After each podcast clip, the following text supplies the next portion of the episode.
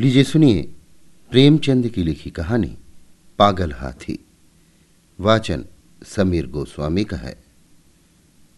मोती, राजा साहब की खास सवारी का हाथी। यह तो वो बहुत सीधा और समझदार था, पर कभी कभी उसका मिजाज गर्म हो जाता था और वो आपे में न रहता था। उस हालत में उसे किसी बात की सुध न रहती थी। महावत का दबाव भी न मानता था।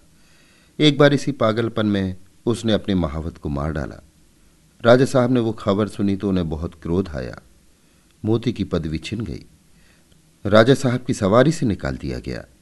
कुलियों की तरह उसे लकड़ियाँ ढोनी पड़ती, पत्थर लादने पड़ते और शाम को वो पीपल के नीचे मोटी जंजीरों से बाँध दिया जाता। रातें बंद हो गया।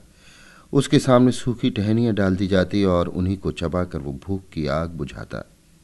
जब वो अपनी इस दशा को अपनी पहली दशा से मिला था तो वो बहुत चंचल हो जाता। वो सोचता, कहाँ मैं राजा का सबसे प्यारा हाथी था और कहाँ आज मामूली मजदूर हूँ। ये सोचकर ज़ोर ज़ोर से चिंगाड़ता और उछलता। आखिर एक दिन उसे इतना जोश आया कि उसने लोहे की जंजीरें तोड़ डाली और जंगल की तरफ़ भागा। थोड़ी दूर पर एक नदी थी। मोती पहले उस नदी में जाकर खूब नहाया।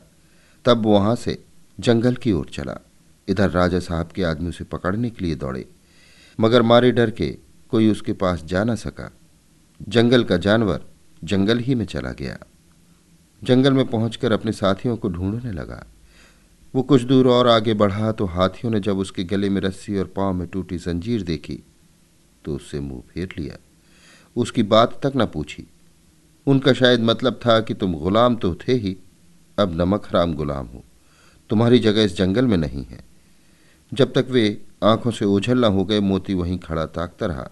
फिर न जाने क्या सोचकर वहाँ से भागता हुआ महल की ओर चला। वो रास्ते ही में था कि उसने देखा कि राजा साहब शिकारियों के साथ घोड़े पर चले आ रहे हैं। वो फ़ौरन एक बड़ी चट्टान की आड़ में छिप गया। धूप तेज थी। राजा साहब जरा दम लेने को घोड़े से उतरे। अचानक मोती आड़ से निकल पड़ा और गरजता हुआ राजा साहब की ओर दौड़ा। राजा साहब घबरा कर भागे और एक छोटी झोपड़ी में घुस गए। जरा देर बाद मोती भी पहुँचा। उसने राजा साहब को अंदर घुसते देख लिया था। पहले तो उसने अपनी सूंड से ऊपर का छप्पर गिरा दिया, फिर उसे पैरों से रौंद कर चूर चूर कर डाला। भीतर राजा साहब का मारे डर के बुरा हाल था। जान बचने की कोई आशा न थी। आखिर कुछ न सूझी तो वो जान पर खेलकर पीछे दीवार पर चढ़ गए और दूसरी तरफ़ कूद कर भाग निकले। मोती द्वार पर खड़ा छप्पर रौंद रहा था और सोच रहा था कि दीवार कैसे गिराऊं। आखिर उसने धक्का देकर दीवार गिरा दी। मिट्टी की दीवार, पागल हाथी का धक्का क्या सहती। मगर जब राजा साहब भीतर न मिले तो उसने बाकी दीवारें भी गिरा दी और जंगल की तरफ़ चला गया। घर लौटकर राजा साहब ने ढिंडोरा पिटवा दिया कि जो आदमी मोती को जीता पकड़ कर लाएगा, उसे एक हज़ार रुपया इनाम दिया जाएगा। कई आदमी इनाम के लालच में उसे पकड़ने के लिए जंगल गए, मगर उनमें से एक भी न लौटा। मोती के महावत के एक लड़का था, उसका नाम था मुरली। अभी वो कुल आठ नौ बरस का था, इसलिए राजा साहब दया करके उसे और उसकी माँ को खाने पहनने के लिए कुछ खर्च दिया करते थे। मुरली था तो बालक पर हिम्मत का धनी था। कमर बांधकर मोती को पकड़ लाने के लिए तैयार हो गया। मगर माँ ने बहुतेरा समझाया और लोगों ने भी मना किया। मगर उसने किसी की एक न सुनी और जंगल की ओर चल दिया। जंगल में गौर से इधर उधर देखने लगा। आखिर उसने देखा कि मोती सिर झुकाए उसी पेड़ की ओर चला आ रहा है। उसकी चाल से ऐसा मालूम होता था कि उसका मिजाज ठंडा हो गया है। जो ही मोती उस पेड़ के नीचे आया, उसने पेड़ के ऊपर से पुचकारा। मोती मोती इस आवाज़ को पहचानता था।